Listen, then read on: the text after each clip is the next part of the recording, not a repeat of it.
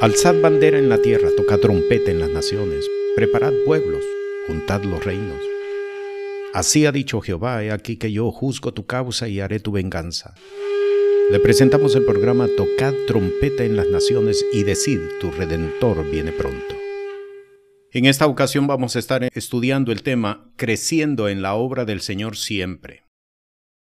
El propósito de estudiar acerca de este tema es para entender que la vida de fe en Cristo Jesús consiste en un proceso de crecimiento. Hay muchos textos en las Sagradas Escrituras que nos muestran que la vida de fe en Cristo Jesús es una vida de crecimiento. Por ejemplo, en Proverbios capítulo 4, versículo 18, leemos, Mas la senda de los justos es como la luz de la aurora que va en aumento hasta que el día es perfecto. Primera de Corintios capítulo 15 versículo 58 también lo señala adecuadamente.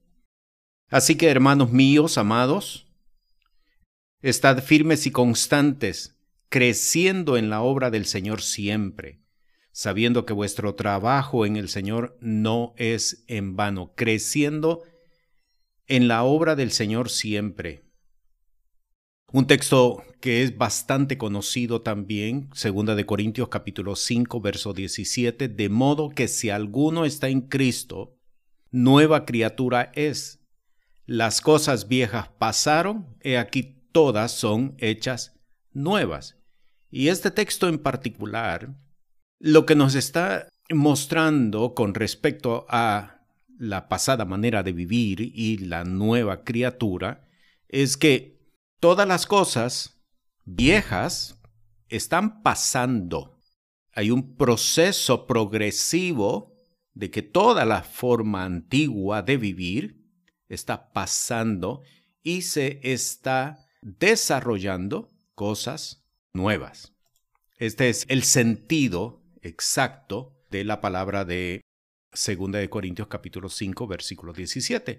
Un texto adicional, Filipenses capítulo 3 versículos 12 al 13, la palabra del apóstol Pablo a la comunidad de fe de Filipos en torno a su vida misma, no que ya haya alcanzado ni que ya sea perfecto, sino que prosigo por ver si alcanzo aquello para lo cual fui también alcanzado de Cristo Jesús.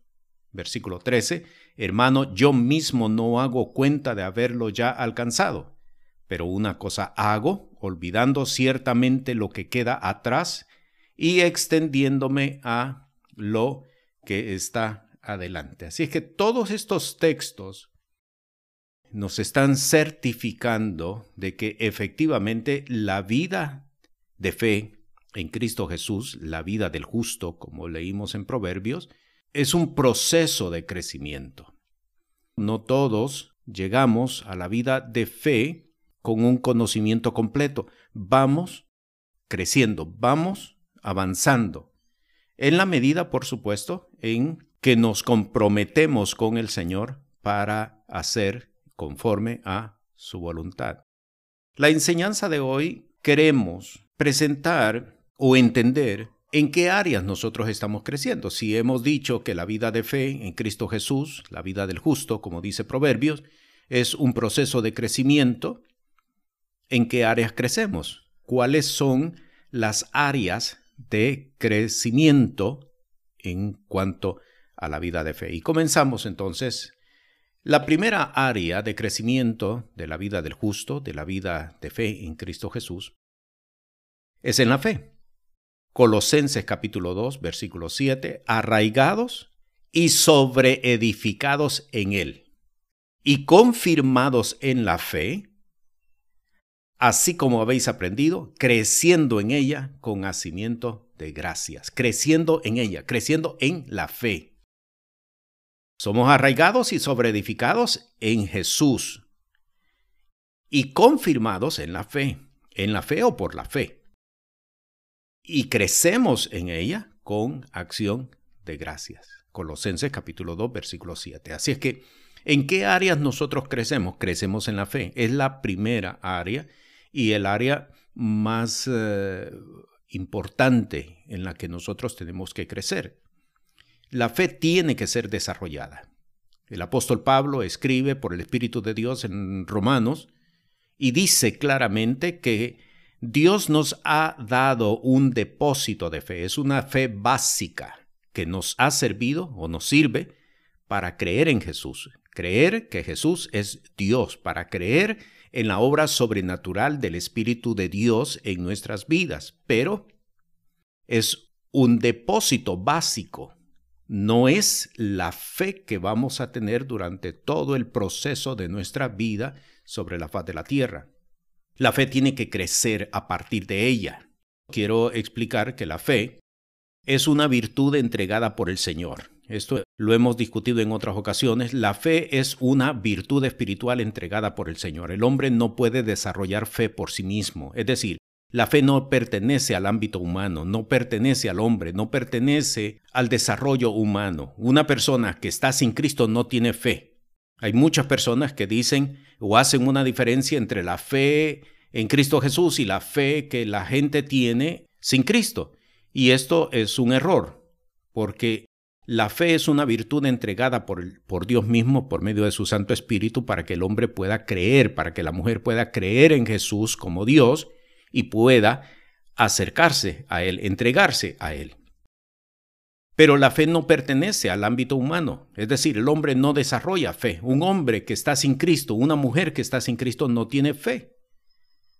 Lo que dice que es fe es sencillamente creencias establecidas o inyectadas por la sociedad en la que ella vive. Se mueve por creencias, se mueve por tradiciones, se mueve por pensamientos que se van desarrollando, pero eso no es fe.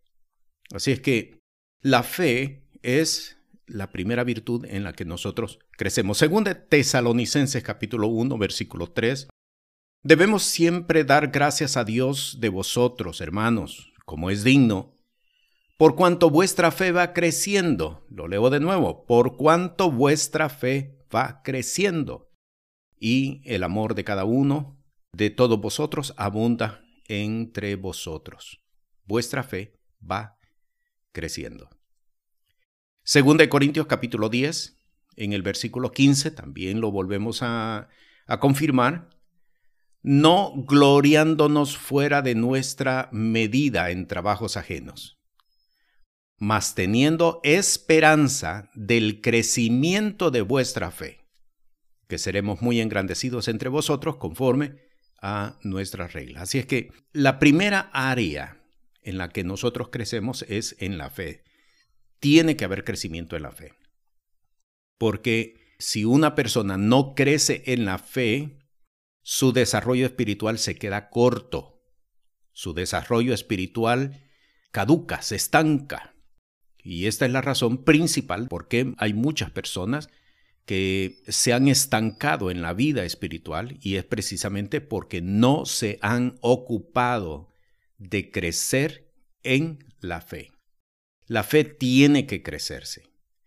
Otro texto que quiero señalar y que es contundente porque lo conocemos muy bien es Efesios capítulo 4 versículo 13.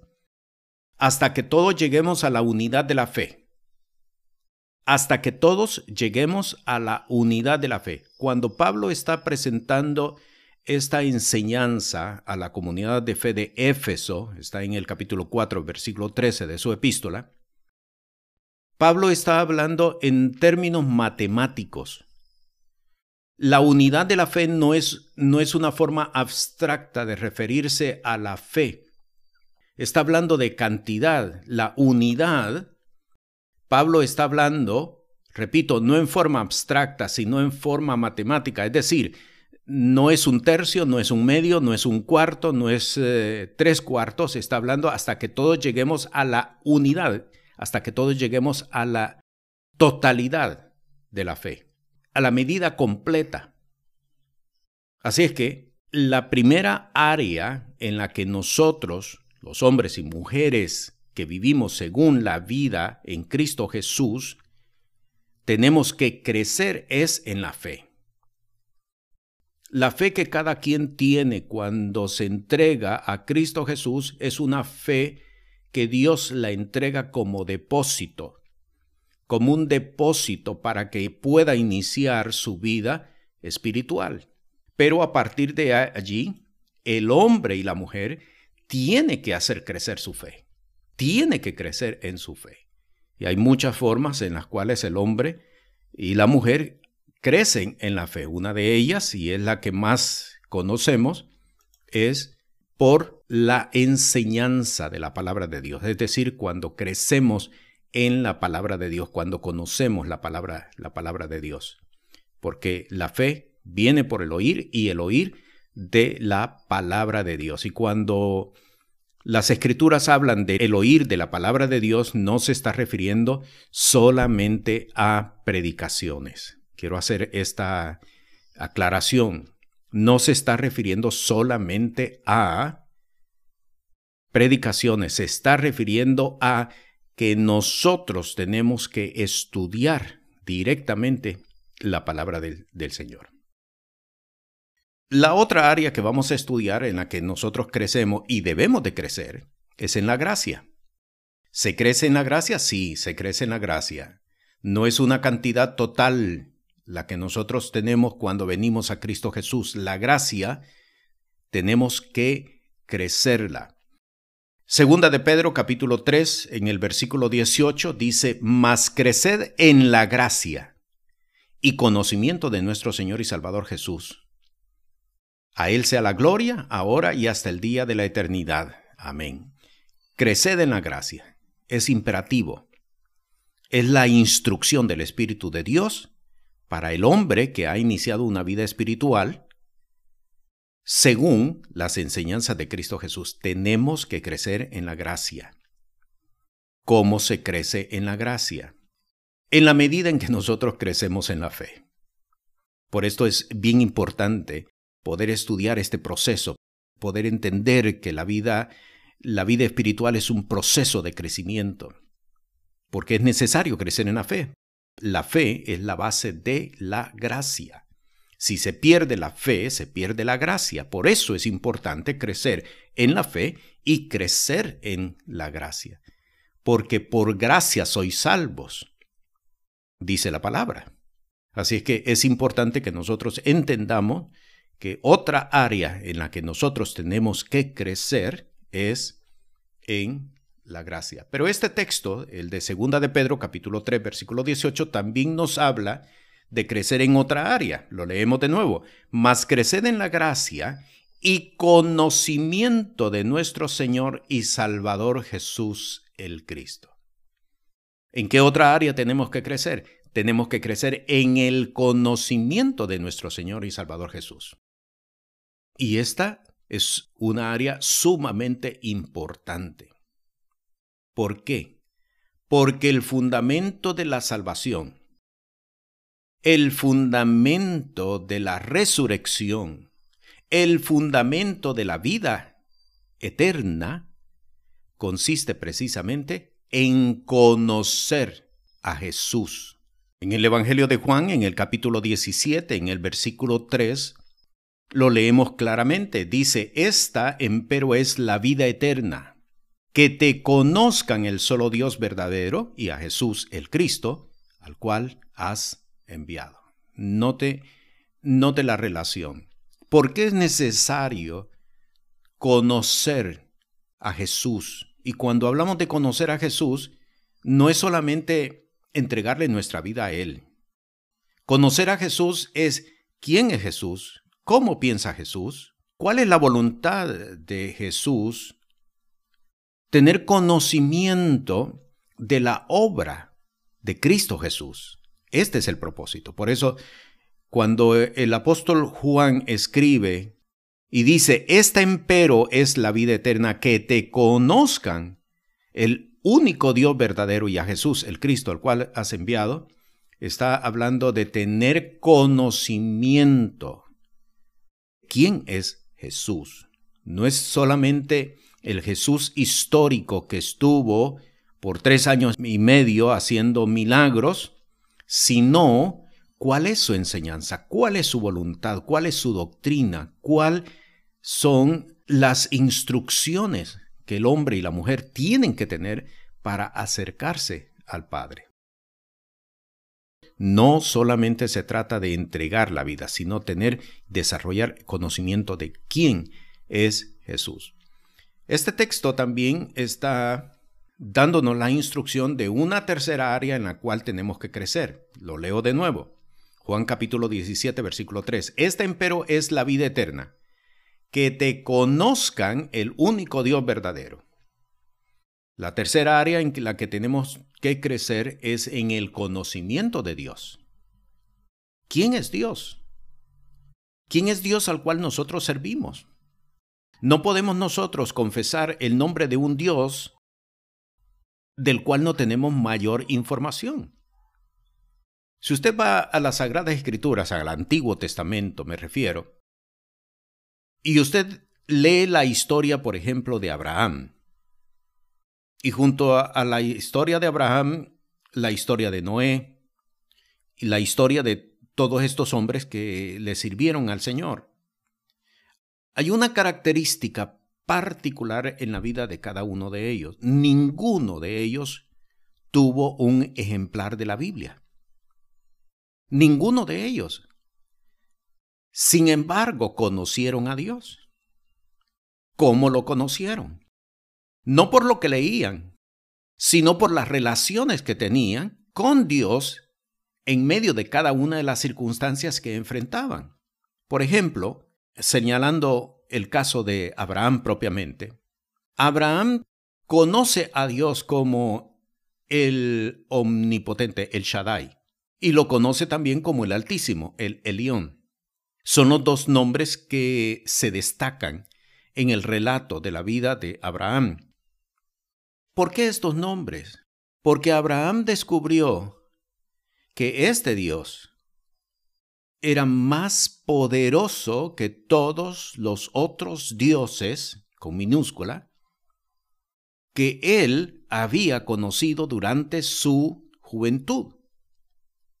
Y comienza a distinguirlo por encima de todos ellos, por eso lo llama el Shaddai, el Todopoderoso, el Omnipotente, todo lo puede, todo lo sabe. Tanto así que dice la epístola a los hebreos, que creyó que era poderoso de devolver de la muerte a su hijo Isaac cuando fue demandado para que lo sacrificara.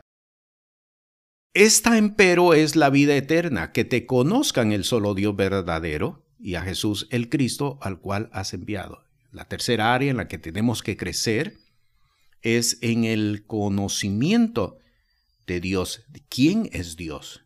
¿Quién es Dios al cual nosotros servimos? La razón del por qué hay muchas personas que caminan en una ambigüedad de vida es precisamente porque no conocen a Dios. No saben quién es Dios. Pronuncian su nombre. Dios, Elohim, Jehová, Adonai. Lo confiesan, pero no lo conocen. No saben qué es capaz de hacer por nosotros. Y esto ha servido de estancamiento para muchas personas, porque no se atreven a caminar en la vida sabiendo lo que Dios puede hacer y es capaz de hacer con cada uno de aquellos que han creído en Él. ¿Cómo podemos nosotros evangelizar a otros si no conocemos al Dios al cual servimos? Por eso leo de nuevo, el apóstol Juan escribe en el capítulo 17, versículo 3, y dice, Esta empero es la vida eterna. Note cómo lo está presentando. La vida eterna consiste, en otras palabras, de conocer a Dios, quién es Dios, cuáles son sus atributos, cómo Él actúa, cómo Él piensa, ¿Cuál es su voluntad? Hay muchas personas que desconocen cuál es la voluntad de Dios. Y es precisamente porque no conocen a Dios. La vida eterna consiste en conocer a Dios, tener conocimiento de quién es Dios.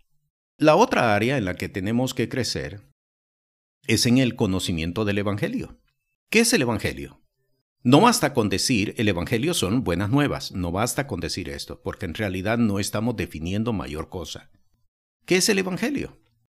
Colosenses capítulo 1, versículo 5, versículo 6 dice, a causa de la esperanza, note, y ya comenzó el apóstol a definir, ¿qué es el Evangelio? Es la esperanza a causa de la esperanza que os está guardada en los cielos, de la cual habéis oído ya por la palabra verdadera del Evangelio, el cual ha llegado hasta vosotros, como por todo el mundo, y fructifica y crece, como también en vosotros, desde el día que oíste y conocisteis la gracia de Dios en verdad. ¿Qué es el Evangelio? Es esperanza.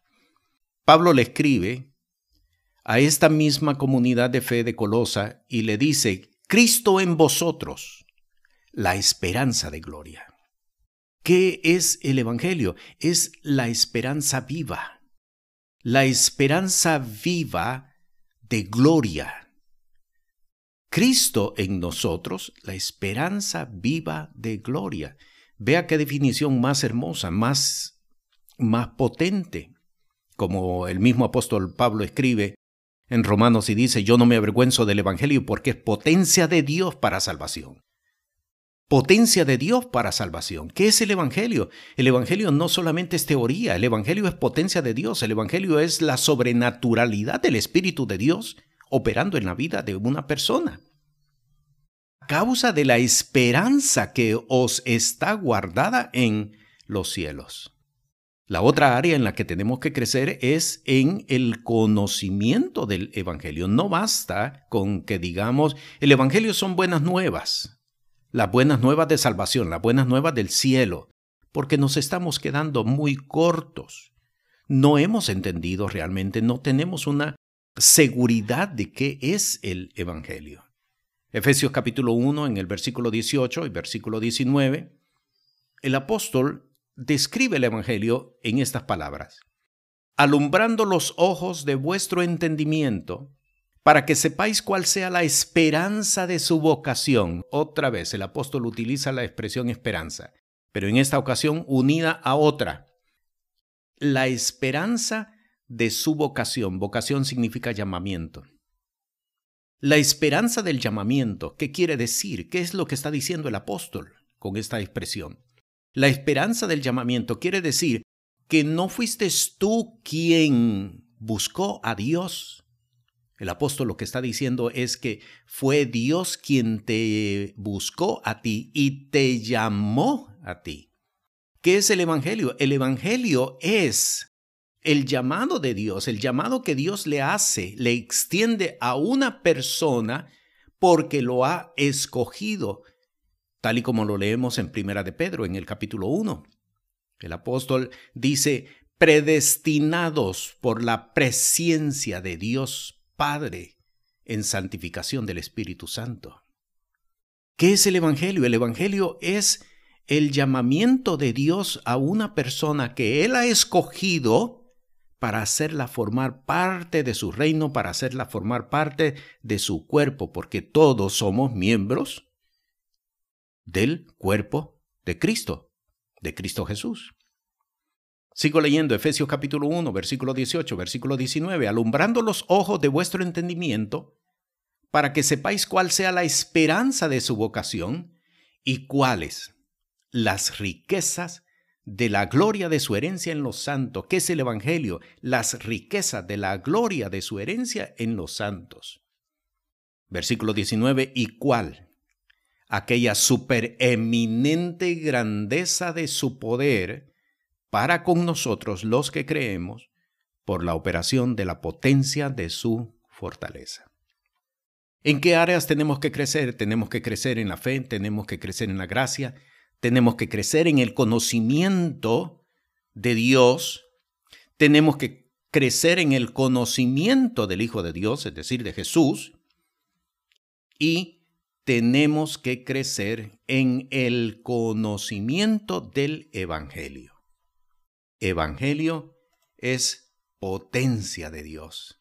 No me avergüenzo del Evangelio porque es potencia de Dios. Poder de Dios para salvación. poder de Dios para transformación, poder de Dios para restitución, poder de Dios para restauración, poder de Dios para vivificación, poder de Dios para salud, poder de Dios para transformar cualquier situación, no importa cualquier situación, transformarla en bendición. Maldigan ellos, pero bendice tú. Esto es el Evangelio. No importa. El que contra ti se levantare, sin mí lo hace. La palabra del profeta. El que se levantare contra ti, sin mí lo hace. El que se levantare contra ti, de seguro caerá. Esto es el mensaje del Evangelio. Tenemos que crecer en el conocimiento del Evangelio de Dios. ¿Por qué?